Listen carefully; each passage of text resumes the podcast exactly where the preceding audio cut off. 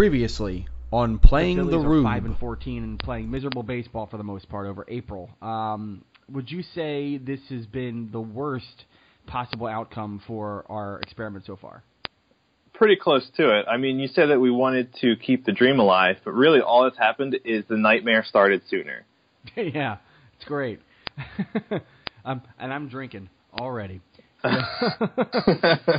Obviously, I think we know what the issue is with this team. It's not as if the offense is playing that bad. There are a couple guys who aren't at their best right now, but it's the pitching staff. And if we wanted to make some moves, and I think the next six days will help tell us that. But honestly, Dan, I think we kind of know already. Like we have to make some adjustments in the pitching staff. But the top guy is a 35-year-old relief pitcher, starting pitcher as well, Bartolo Colon.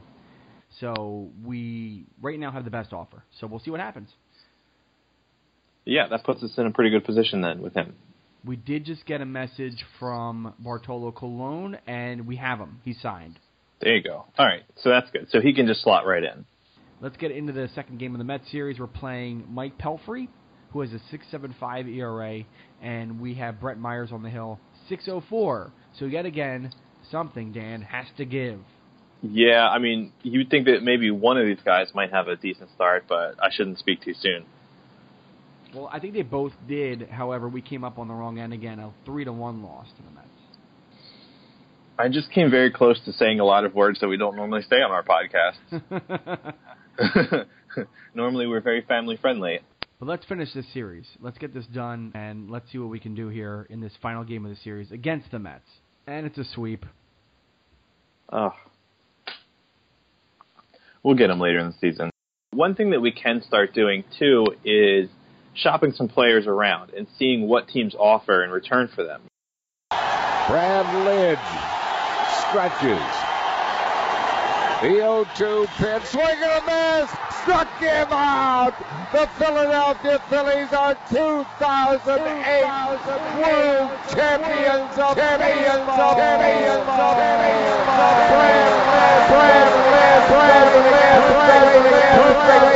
October 29th, 2008. Just days later, Ruben Amaro Jr. would be named general manager of the Philadelphia Phillies. But what if, months after that, Ruben left? That's where we come in. Two guys living in their houses in 2017 will attempt to simulate the 2009 Phillies in answering the eternal question Could two guys living in their houses in 2017 do better than Ruben Amaro Jr. with the Philadelphia Phillies? Welcome to Playing the Rube.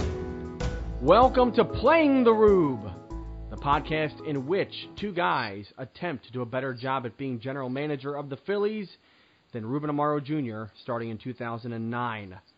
I'm Tim Malcolm, the editorial director of PhilliesNation.com. This is the Phillies Nation podcast. You can find it every Friday on Apple Podcasts and wherever, wherever else you find podcasts.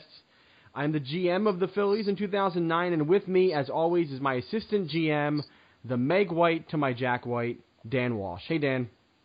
Hey Tim, how you doing? I'm well. How are you?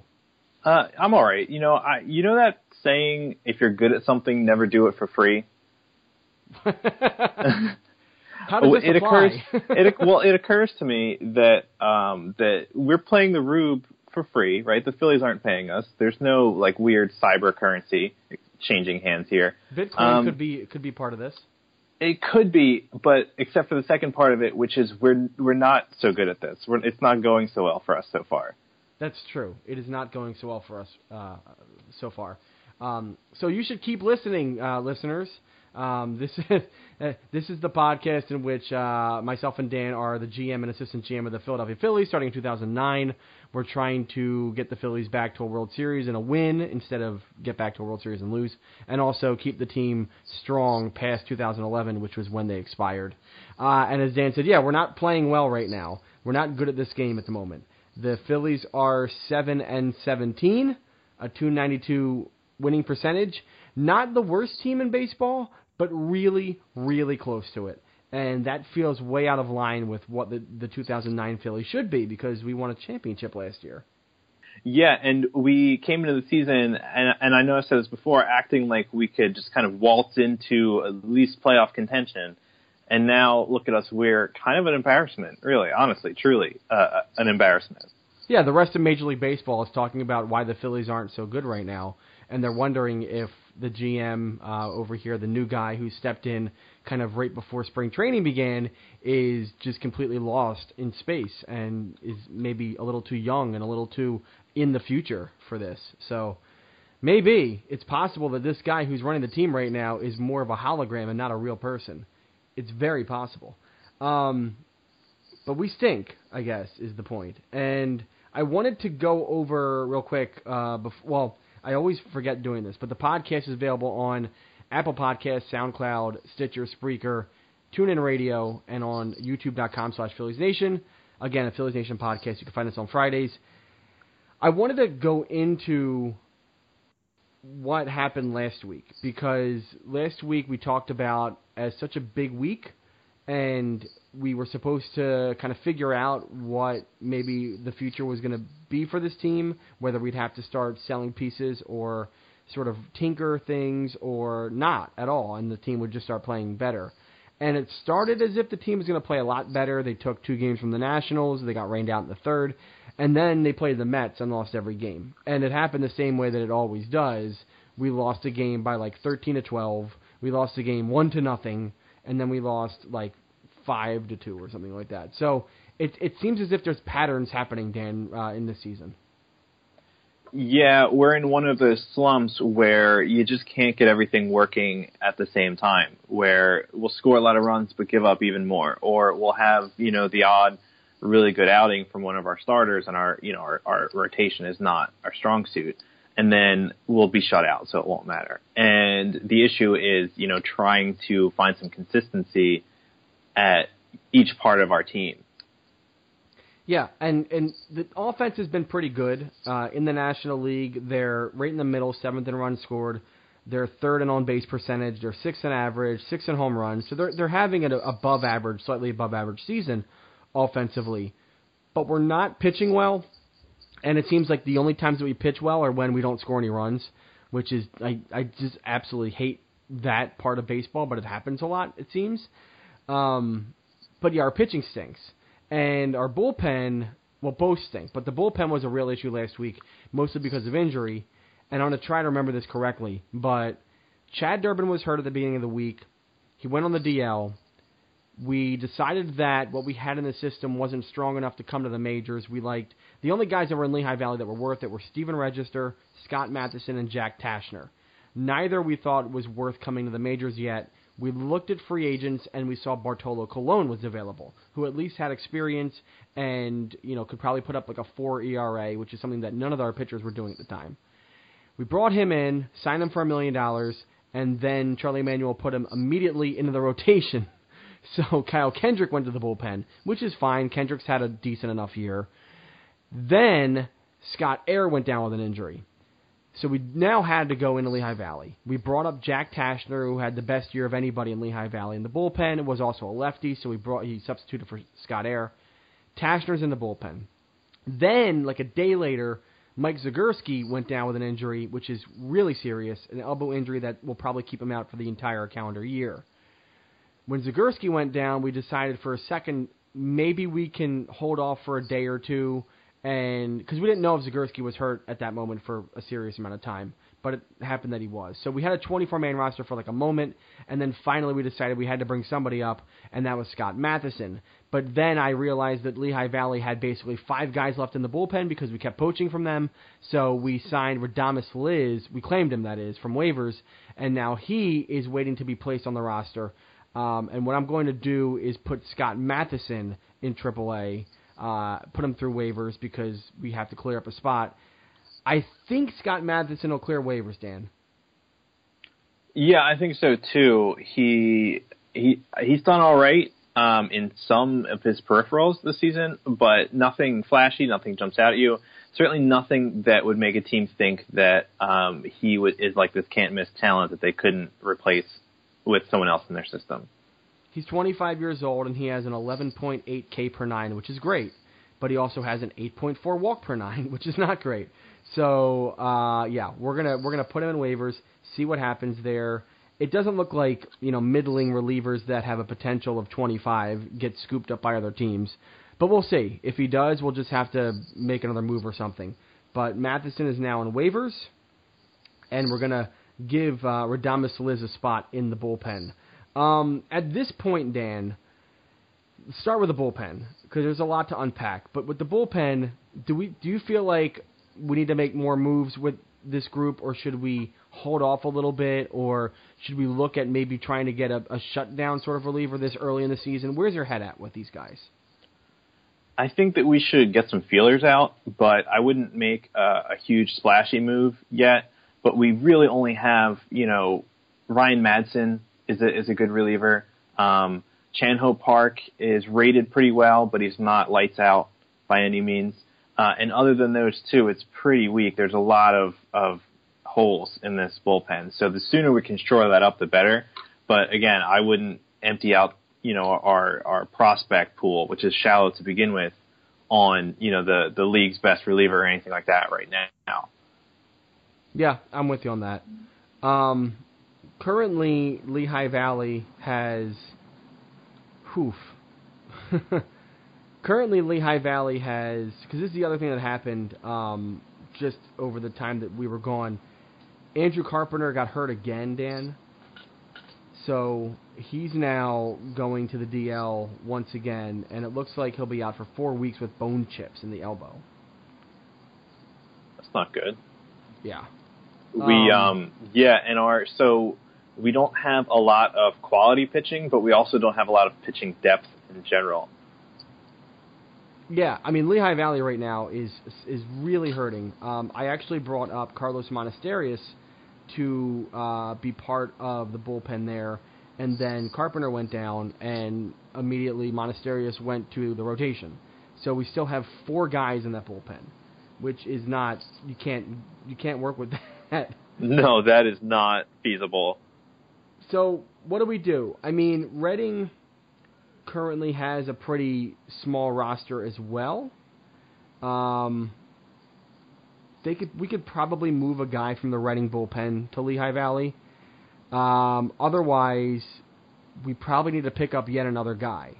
And this time, I think it should be like a minor league signing free agent just for depth, right? Yeah, I think so. And really, you could scoop up like two or three of those guys, or, or that type of player, if we really have to. Uh, I wouldn't say this in real life, but in our digital cyber world, uh, they're all kind of indistinguishable from one another. Like those players who have a 20, 20 grade ability, 20, 25 grade potential. You know, they're kind of indistinguishable from one another. So uh, you could you could scoop up kind of a few if you needed to. Sam Walls, who's in Reading, is probably the best option to go to Lehigh Valley. He pitched in Reading last year, he so he has about 37 innings of Double A ball under his belt. He's doing okay this year, but it's smoke and mirror. It's nine strikeouts per nine and 6.8 walks per nine and only four innings, so it's not as if he's, you know, there's nothing we can really go off of here. But for depth purposes, I think he's probably the best bet. Um, and I guess we should really quick just find someone off the free agent list to just swap into that Lehigh Valley bullpen. Yeah, I think that would be a good way to go. John Atkins, 31 years old. He's got, he's 2020, 35 stuff, 45 movement, 45 control.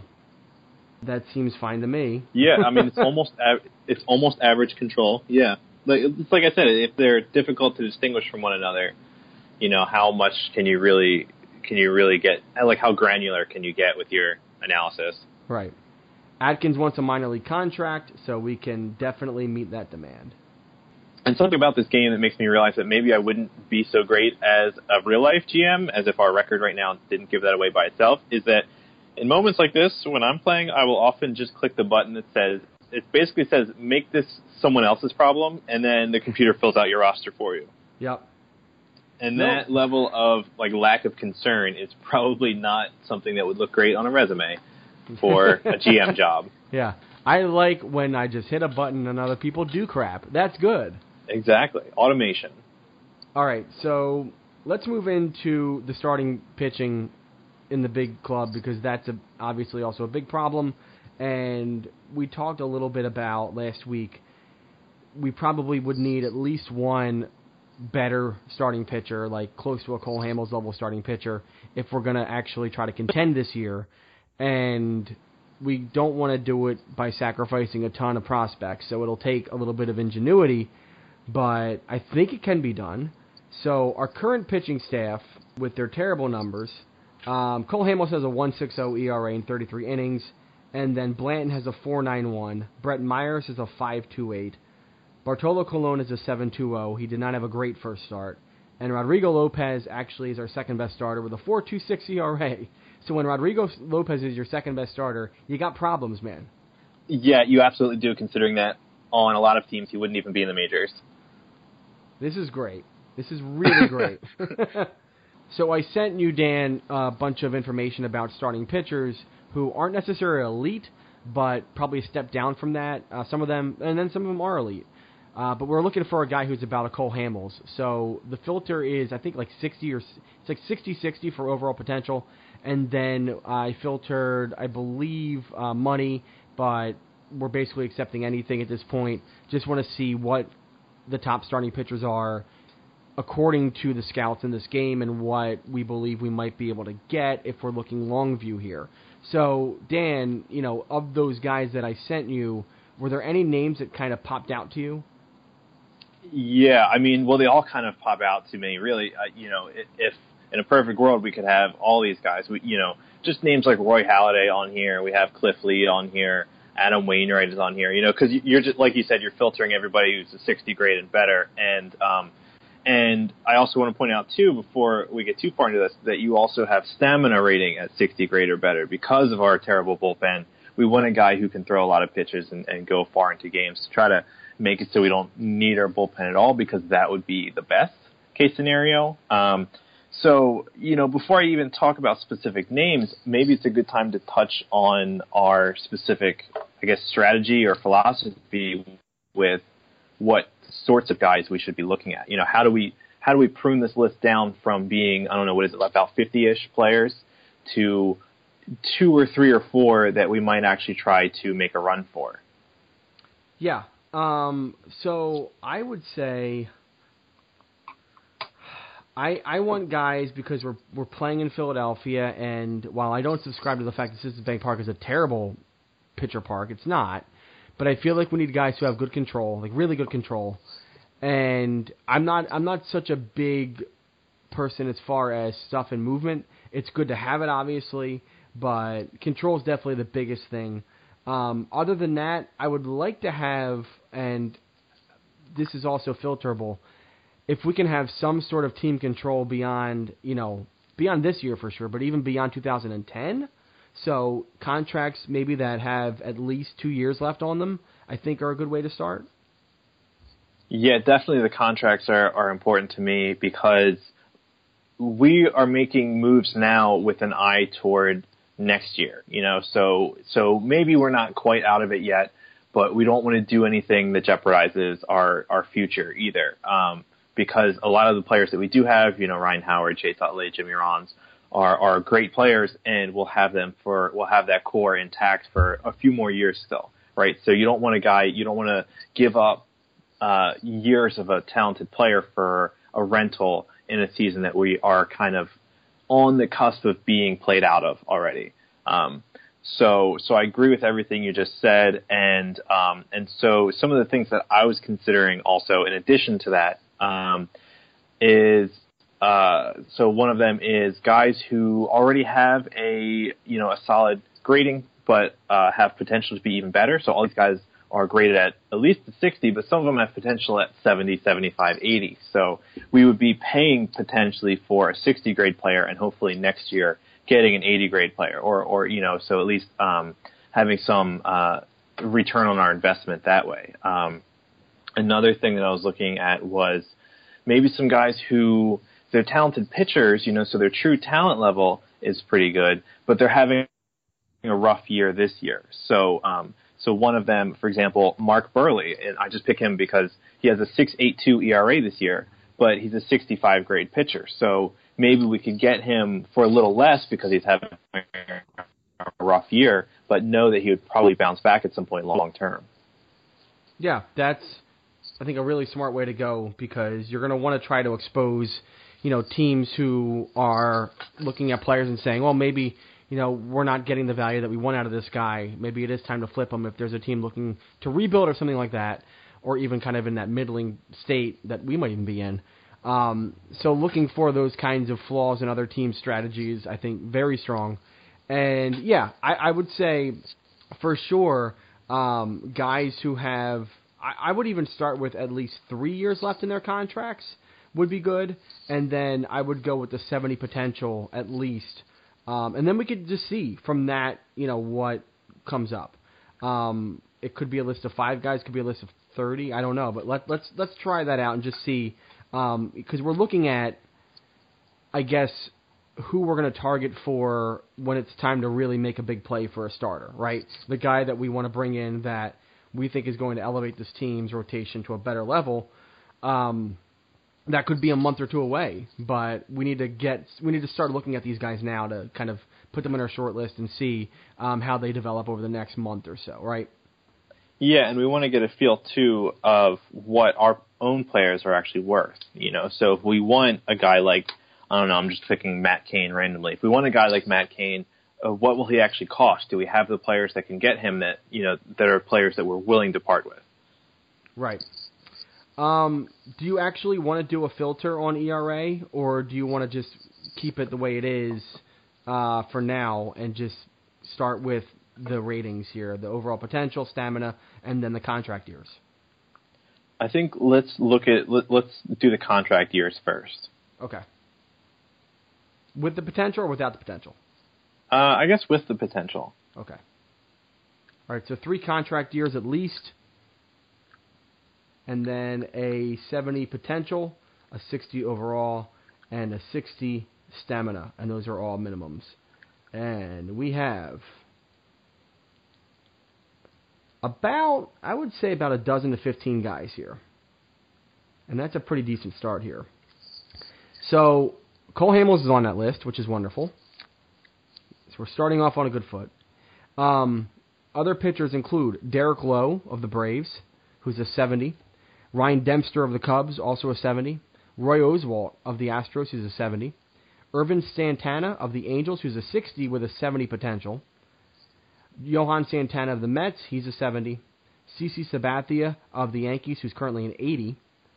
Hamels, Jake Peavy of the Padres, who has a 75 right now and potential. Matt Cain of the Giants, who's a 70. Chris Carpenter and Adam Wainwright of the Cardinals, who are both 75s, and then James Shield, who James Shields, who's a 70 from the Rays. The only player on this list who has a potential that's still higher than the overall is Ervin Santana, who's 26, 60 overall, 70 potential, 3.25 ERA, uh, 1.11 WHIP over 36 innings so far. Uh, what do you think of that list? It's funny because it helps us a lot to narrow it down to like 12 guys, but at the same time, it, it's kind of still tough because they're all so good. And, you know, so it's not like there there's an easy guy to cross off yet, I don't think. Um, Ervin Santana does stand out because he still has that growth potential. Um, teams in this game do seem to still value potential the way that, like, in real life, for a couple years there, it felt like no one, no teams were willing to part with prospects at all. Um, and so we'll, we'll have to see if we get a similar vibe when we try to. I yeah, I don't know. Of this list, I mean, a lot of veterans here. Uh, Chris Carpenter's 34, um, Derek Lowe's 35, Ryan Dempster's 32, Roy Oswalt's 31, Santana's 30, and a lot of players for teams that are contending pretty highly. The other thing is, you know, we need to look at also players on teams who might probably be rebuilding this year and are. I mean, it's so early in the year, but there are teams that aren't playing well and might be already on the track to rebuilding. So those players to me are Jake Peavy, who is 27. He has a 1.38 ERA. He might be the best pitcher in the National League right now. Um, and Oswalt of the Astros. The Astros aren't playing very well, and he's 31 but he probably still has a couple more years of a prime still left. Uh, he has a 2.65 ERA. Um, do we want to start a short list with some of these guys or all these guys, or do we want to try something else, or what? Yeah, we could start a short list at least with those two, I think. And would you be interested in just seeing what these teams want for those players? Not necessarily giving to them yet, but just you know seeing so that we have some uh, some expectations. Yeah, we could do that. Um, who do we want to start with? Who do we want to dangle? Just who do we want to look into? Uh, just Ervin Santana maybe, or or Peavy, or what? Why don't we start with Peavy because he's so he's you know he's possibly the pinnacle right there, and then maybe work our way down. All right, let me make the call. Currently, the Padres are saying that there's nothing in our system that's going to work for him. Yeah, I'm going to tell you, I got that feeling. I feel the same way. There's nothing in our system that's working for me either. um, let me just try Ervin Santana, see if the Angels are interested in anything from our system. Angels are a good team this year, but maybe there's some stuff that they uh, they need upgrades in. So let me take a look and call them. Okay, they would be interested in somebody. Okay, I'm almost afraid. Cole Hamels. so then, what's the point of that trade for us? Yeah, it means it it's not worth it at all. I'm going to look one more guy, Roy Oswalt, who was on a bad team in the Astros, and they might want to be refueling with some players. Yeah, definitely. And again, they also don't think that there's a player who makes this deal work. So that's that's not a good start. no, that's tough. Now, if we if we can't find a match this way, and obviously we can just try again in a, in two weeks and in four weeks or whatever if we have to, close to the trade deadline, whatever. But the other way we can try to get some feelers out is to um, actually start with our players and shop them around. You know, see yeah. what a team's willing to give up for Jayson Werth or what they're willing to give up for you know Raul Ibanez or whatever, and then see what kind of hits we get that way. Yeah, I think so. Let, let's let's talk about that a little bit um, after the break, and uh, we'll talk about something else that kind of goes along with that, and we'll maybe dangle a guy or two and just kind of see what the feelers are. But let me go into uh, your favorite segment, Dan, the minor league report. No, I, I like a good minor league report. uh, we'll keep it relatively brief. Uh, kind of want to talk about, I mean, especially Lehigh Valley because there's a couple players here who I think might be interesting to us as far as how our regular or my, our major league team's doing. Um, on the offensive side, John Mayberry Jr. continues to have a really good season. He's at 100 plate appearances with a 286, 350, 648 slugging percentage. He has nine home runs, 24 runs batted in, six doubles. He's got a 363 ISO, um, which 100 plate appearances is still kind of small for that, but it's starting to show that the guy is definitely having a very good power season. And I think about Mayberry because if we talk about dangling a Jayson Werth or something like that, maybe it's not out of our minds that John Mayberry Jr. could step in and at least provide an, a, a, a, a sustainable sort of, uh, uh, or substantial, I should say, outfield play in the majors. Yeah, him continuing to play like that gives us so much more flexibility than we would have had if you know we were just kind of hoping for Tyke Redmond to to take someone's place. The other name that I had in Lehigh Valley is Paul Bako, who's having a really good start to the year 303, 365, 434. Uh, so he's getting on base at a good clip, eight walks to 17 strikeouts. Uh, 86 plate appearances so far for him. His BABIP is a little high at 362, so I imagine that those numbers will go down. Plus, Bako isn't known as a big time hitter or anything. Just something to keep in mind because our catching situation, Carlos Ruiz is having a fine year with a 135 OPS, uh, excuse me, weighted OPS, but Chris Coste is playing miserable who's hitting 200 with a 238 OBP and a 300 slug. So if we want to make a quick upgrade at some point, catcher might be a place. And Paul Bako is proving right now, at least, that he could step in and maybe provide a better uh, performance than Chris Coste. Yeah, it it was a toss up going into the season whether Bako or Coste or even Hoover would be the best backup catcher. And I'm also wondering too if Bako would be performing well enough to maybe dangle him and see if we could get a hit on a reliever of some kind. Not, you know, lights out reliever or anything, but maybe somebody better than what we have. That's an option, absolutely. We should think about that uh, sooner than later. And pitching wise in Lehigh Valley, Eric Hurley, who we picked up uh, spring training, is still throwing pretty well. He's got a 2.45 ERA. He now leads the team in ERA. He also has 24 strikeouts to 13 walks. Walks are a little high, but overall pitching relatively well. His FIP is a 4.49, so we expect things to come up here. But I gotta say, Eric Hurley is at least giving us, you know, maybe a long shot of a guy who can step into the rotation if we really need it. Yeah, even his FIP uh, being what it is is encouraging to me because we are so desperate for starting pitching. And if I had to guess, I'd say he might actually be our best success story so far in terms of something that you and I actually did that was GM like. That's really great that Eric Hurley is our biggest success story so far. I, I mean, it's good. It really is. I mean, we didn't really make a lot of moves so far. So, um, but if Eric Hurley turns out to be, you know, a passable back end starter on the major league team this year, or next year, I think that's that's a real win for us for sure. Yeah, we got Um, him for essentially nothing, so that's so that works out. Yeah, I mean, really, yeah, we we we signed him on a song basically. Um, Lou Marson in Reading. Uh, Reading is ten and nine right now. Uh, Marson is hitting 288 with a 425 OBP and a 441 slug.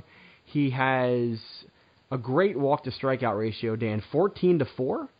So I, I, I here's the thing, and this is why I bring up Marson is again with Coste. If we make some, I mean, you said dangling Bako in a trade could be an option, and I think that's a very good option. But if Chris Coste isn't playing, you know what we need a backup catcher to play. I mean, even backup catchers need to be moved sometimes. Lou Marson could potentially even step into that role. Um, he could be a starter one day, but he seems like at least could potentially provide a decent, you know, uh, patient uh, at bat approach in the majors.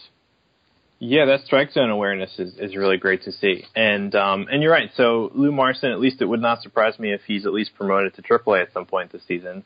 But who knows? Maybe he could skip a level if we needed him to, or you know, if we uh, just wanted to see if he could. Wanted to update you on our top prospect in Clearwater. By the way, Clearwater's 13 and six. They're playing really well. Um, so that's a success story because we're also GM in Clearwater. Um, Domonic Brown. He has a 329 average, 378 OBP, and a 570 slug. He's got a 241 ISO, five home runs, four doubles, and uh, what is it? A 15 to eight strikeout to walk right now. Uh, good to see Domonic Brown playing this well.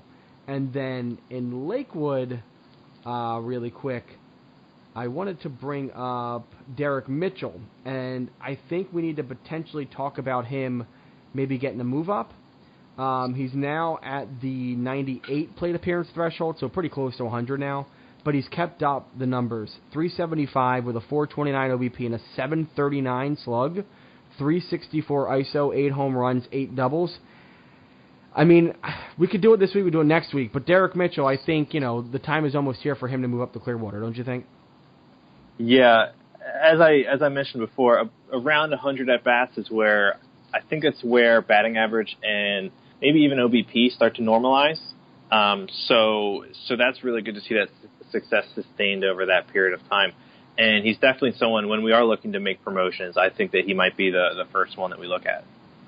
And the other guy who could actually be worth a promotion soon, uh, also in Lakewood, the pitching staff, is Jesus Sanchez, who has a 3.33 ERA, 19 strikeouts and 8 walks in 24 innings. He started five games.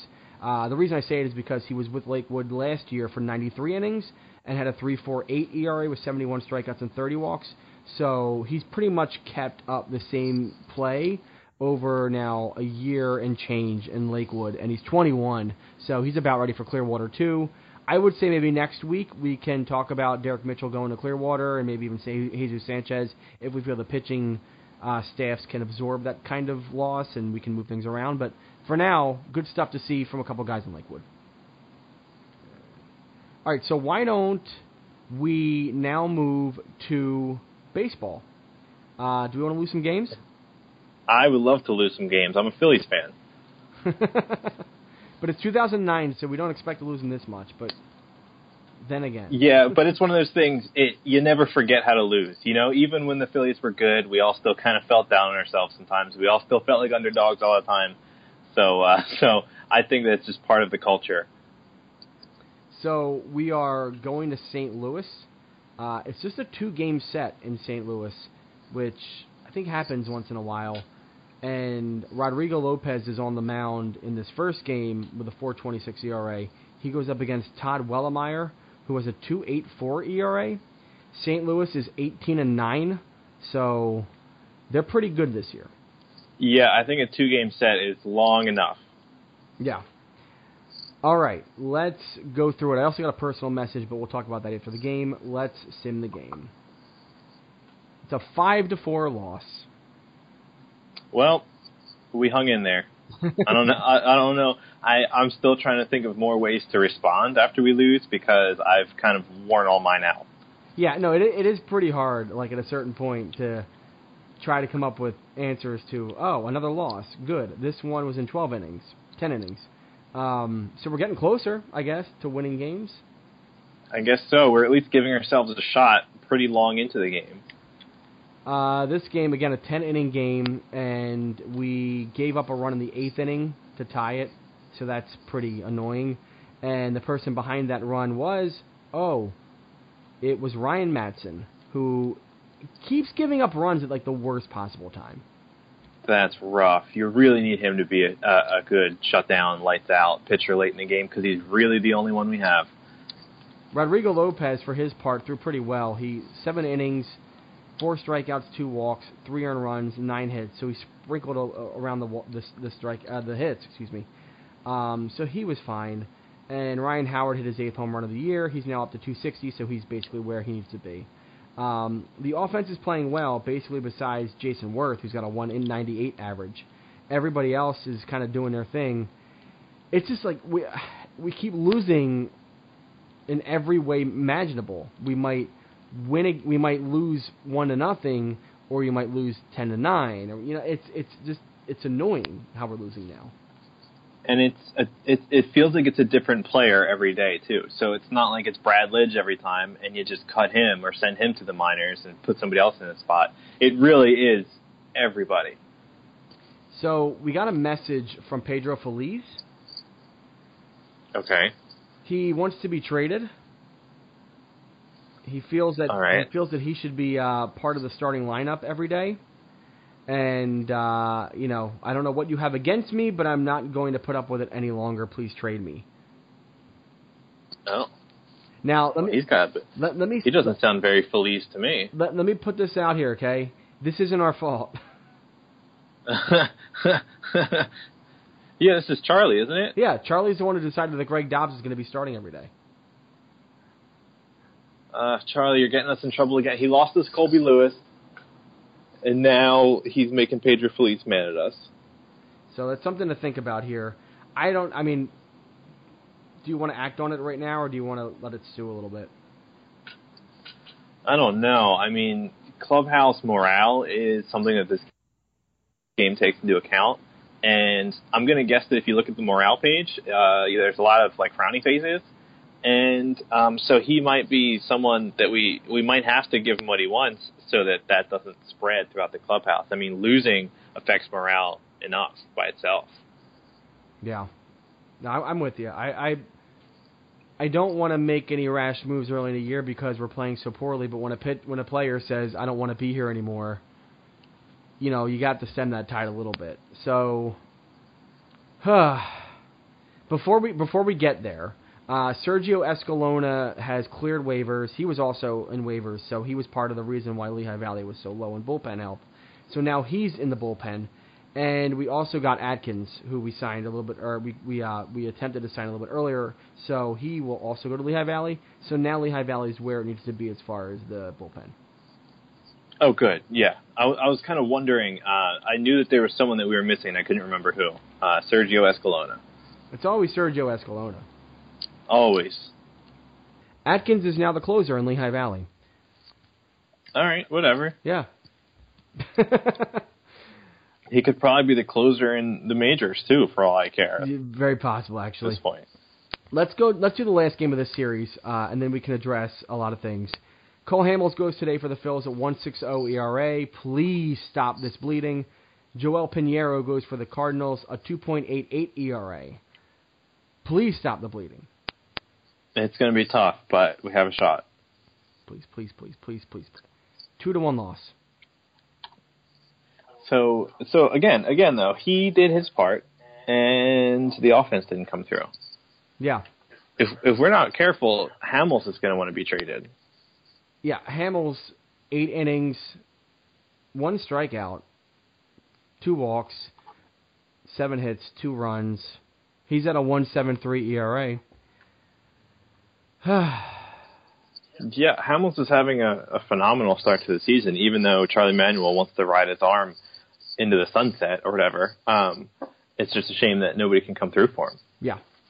So we need we probably need to start addressing some things pretty soon here. Um, the good news is that Scott Mathieson cleared uh, waivers. Yep. Well, that changes everything, doesn't it? It's it sure does. Let's talk about PhilliesNation.com. It's the website you go to for all your Phillies news, rumors, and much more. We're recording this at trade deadline time. Uh, and the Phillies had a flurry of movement over the past week. They sent out Joe, uh, Joe Nathan. I was going to say that's a good one. Pat Neshek to the Colorado Rockies. They also traded Haley Kendrick and Jeremy Hellickson, and then in the final minutes of the trade deadline, Joaquin Benoit. A lot of stuff happened, and we have it all on PhilliesNation.com, including reaction to the Neshek move. We also had an emergency podcast that went up uh, the night of the Kendrick and Hellickson trades, where I talked uh, to uh, Ryan Shoppy of PurpleRow.com, and he spoke a lot about the Rockies prospects that we got in return pretty decent trade deadline. Would have would have loved to see some sort of big sort of pitcher move or something if the Phillies were maybe in on Sonny Gray or something like that. But that's neither here nor there. Still, good stuff all around, and we have it at PhilliesNation.com. You can also go to our Facebook page at Facebook.com slash PhilliesNation, Instagram at PhilliesNation underscore, and Twitter at PhilliesNation for all of your Phillies news, rumors, and opinion, and much more. PhilliesNation.com. Go to it today. Ah, we don't want to be at a place where we're we're rebuilding and having to trade one-off veterans every year. We really don't want to be there. We really, really don't. I'm going to tell you from experience in in real life, it uh, starts to feel like stagnation at a certain point. Yeah, and and I want stagflation. That's what I want. Stagflation. That's right. That's that's the, it's not trust the process anymore. It's stagflation. Let's really quick go over. I also had you do an exercise where we picked out uh, the guys that we thought in this organization were untouchable because we're obviously into a period here where we're going to want to make a trade or two or three or four or five. Uh, with the team 7 and 19, things have to start to change. So let's at least put together a list of guys that we feel we can't trade because they are too crucial to this team's long term development. So, Dan, if you can give me your list of uh, untouchable Phillies uh, that we don't want to trade. All right, so my list of untouchables is pretty brief, which I think speaks to our level of desperation and also my feeling that maybe we are being a little conservative um, in how we're approaching our in approaching our kind of experiment in general. So uh, I'm just going to jump right into it. Untouchables. One, Cole Hamels, obviously, because he is perhaps our best pitcher. I mean, he's definitely our best pitcher, perhaps our best player this season. Um, and also, pitching is the thing we need most desperately, so you're not going to give him up at, at that point. Um, Chase Utley, untouchable because he's the most handsome man. Um, That's valid. Ryan Howard. no, he and Ryan Howard uh, are both untouchable because they are the centerpieces of our offense, and um, they are the, the the core that we have, um, and they will also um, be here for multiple seasons, both of them. I think Utley has five years left, and Howard has three years left. And I also have Jimmy Rollins on there. He has three seasons remaining, according to the spreadsheet that I have. Um, and you're really not going to find much better production out of a shortstop than what a 30 year old Jimmy Rollins can give you. So I don't, you know, you move him, but then who do you replace him with? Um, so those are my absolute untouchables Well, at the major league level. at the major league level. Well, actually, so this is where we might disagree. I don't really have any untouchables in the minors. Huh. We don't have we don't have any prospects who are going to be on you know Baseball America's top 50 prospects or anything like that. Um, I have guys. I have like semi-touchables, like you can touch them, but like be gentle. Um, who, you know, guys who I wouldn't give up. guys who I wouldn't give up unless unless it's like for the right deal, a deal that that I know would um, would be one that skews in our favor. So Vance Worley is one of our best minor league pitchers, or or one of the ones with the most potential. So I would move him if I had to. If we could get us pitching that was closer to the majors, I would move him. But um, but in general, you know, I wouldn't like to. Um, and then Domonic Brown also is another guy who has a lot of potential. He's farther from the majors, but he has a lot of potential. And we already talked about how he's doing really well this season. Um, so I'm sure that there are a couple other guys that, that you will add on to both of those lists. Um, so I'll let you uh, I'll let you list yours. So I think that semi-touchable should be a Victoria's Secret line this Christmas. uh, semi-touchables by Victoria's Secret, only at Macy's, which is weird because it would be a Victoria's Secret too. Anyways, so yeah, I'm with you on the four in Philadelphia. Utley, Rollins, Hamels, and Howard. Um, Utley is an elite franchise player. There's nobody like him in baseball. He's the best second baseman in the game. Uh, Jimmy Rollins, elite franchise player. He is a shortstop, which is a very hard position to fill. When you have it good, you should keep it. Uh, Cole Hamels is, as you said, probably the best player on the team this year. A great starting pitcher, uh, at least to this point, and someone that we think we can bet on for a couple of years now. And we need pitching. And Ryan Howard, I think the reason why I would keep Ryan Howard is more we don't have anybody to substitute. Um, it's hard when you have a big time power hitting first baseman to get another big time power hitting first baseman. You usually get a mediocre power hitting first baseman in, in substitution. So I'd rather because we have him and he's and he's got a good overall potential, obviously, but he's also something that we lack anywhere else in the organization. It'd be hard to get outside of it.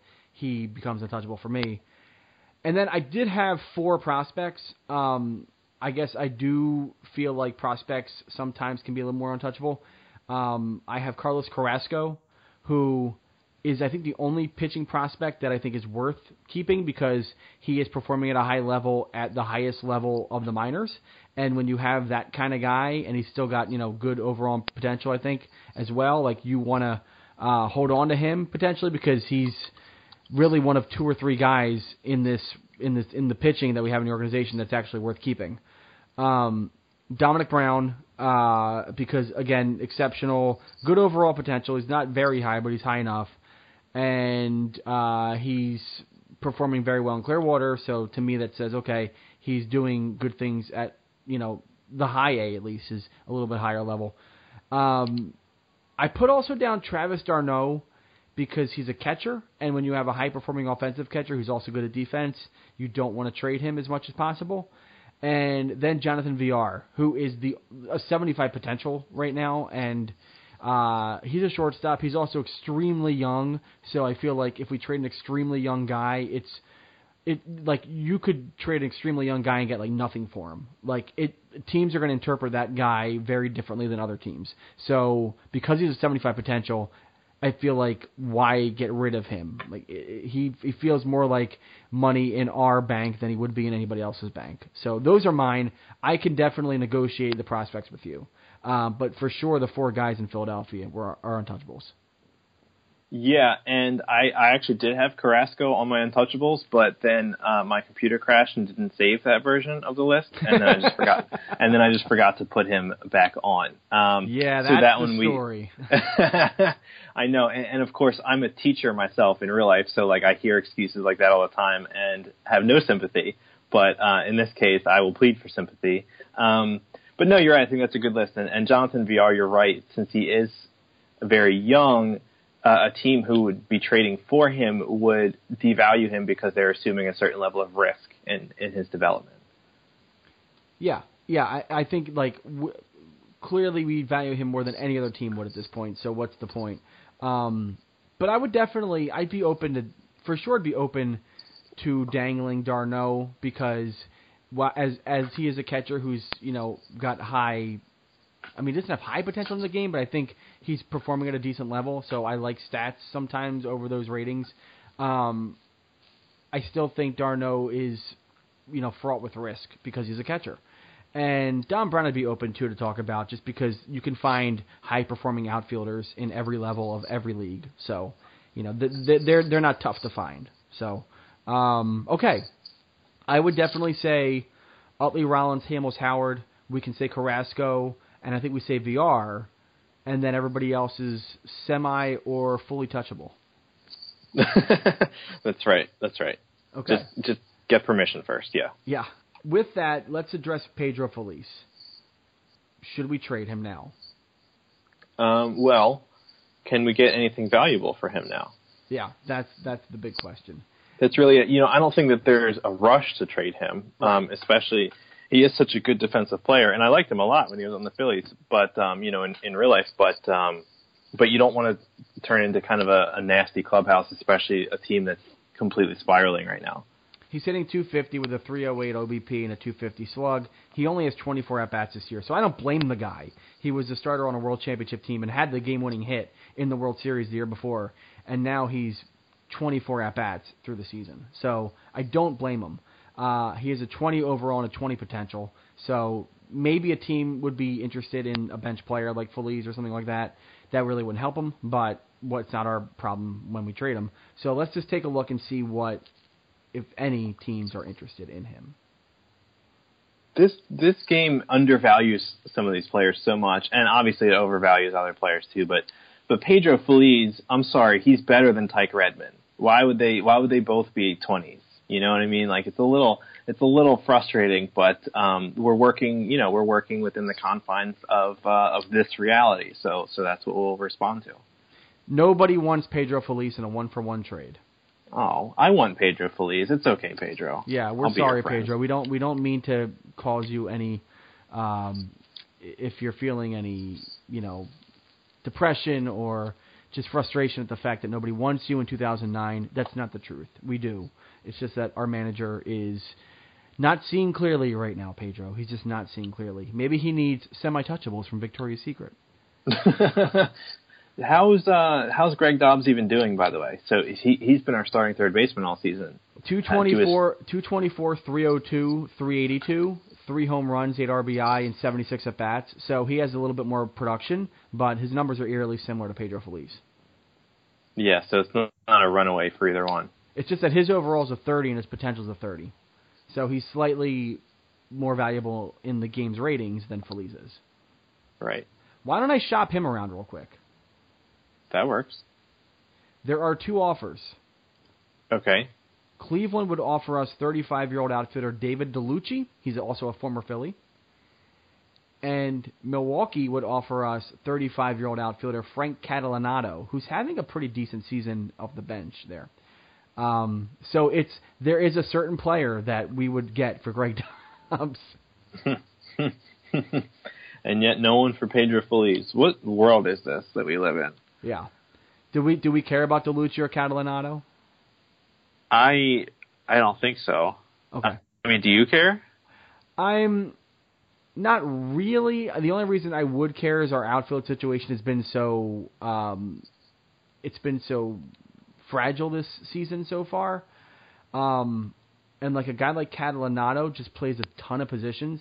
He plays first, second, third, left, and right. Um, and he's only making 1.9 million dollars this year, and he's signed through 2010. So he could be like a bench player that we do, like we won't have to worry about. Um, That actually is kind of nice. Um, we could always shortlist him. I mean, we don't have to make a decision right now. I, I can see the appeal of that for sure. Yeah. Um, I think he's also, I mean, his value is maybe high right now. He's got a 368 average, a 455 OBP, and a 632 slug. And that's only in 23 plate appearances. So Milwaukee's using him correctly. Um, but you know, if he like immediately tanks down to like 180 or 220 or something like that in the next 30 plate appearances, maybe then we get interested. Yeah, buy low. Okay. So why don't we continue on with playing some games? Uh, by the way, it's May 6th, May 6th, 2009. I was never good at sounding that out. I, I went to a speech therapist in elementary school. Oh yeah. Did uh, do you think that it that it helped, or or because you might just be self conscious about it? It sounded fine to me. I mean, it's not really that bad, but uh, I'm not definitely self-conscious about it. It's just something that comes up sometimes. If I was self-conscious about it, I, you would know. I wouldn't be hosting Gotcha. And- podcasts, okay? I that's exactly what I was going to say. Is it would be an interesting choice for you to, to host podcasts all the time. That's right. All right, we're playing the Mets. Uh, John Maine with a 1.13 ERA. Here are things that aren't supposed to happen against Joe Blanton with a 4.91 ERA. Here are things That that, sounds should happen. right. Yeah. All right, here comes the loss. Let's do it. Hey, we won three to one. That's more like it. Yeah. We beat the Mets again. Uh, it was a late rally for us as we were down one to nothing and scored a run in the seventh and two in the ninth to win it three to one. It's a good game. Blanton went eight innings, gave up a run, two strikeouts, and a walk, five hits, pitched really well. Good for him. Brad Lidge pitched a scoreless ninth inning and struck out two. That's good to see. Jayson Werth hit a home run.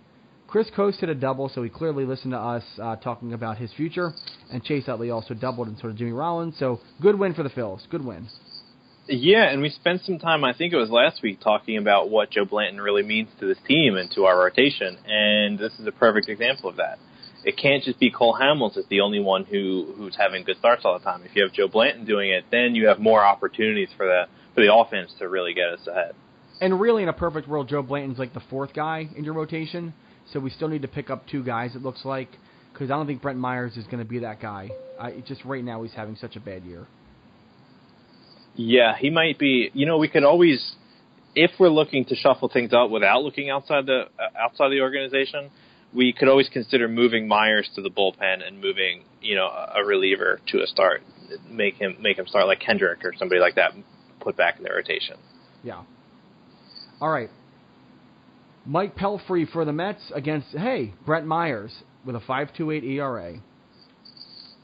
All right, let's see if he heard us too.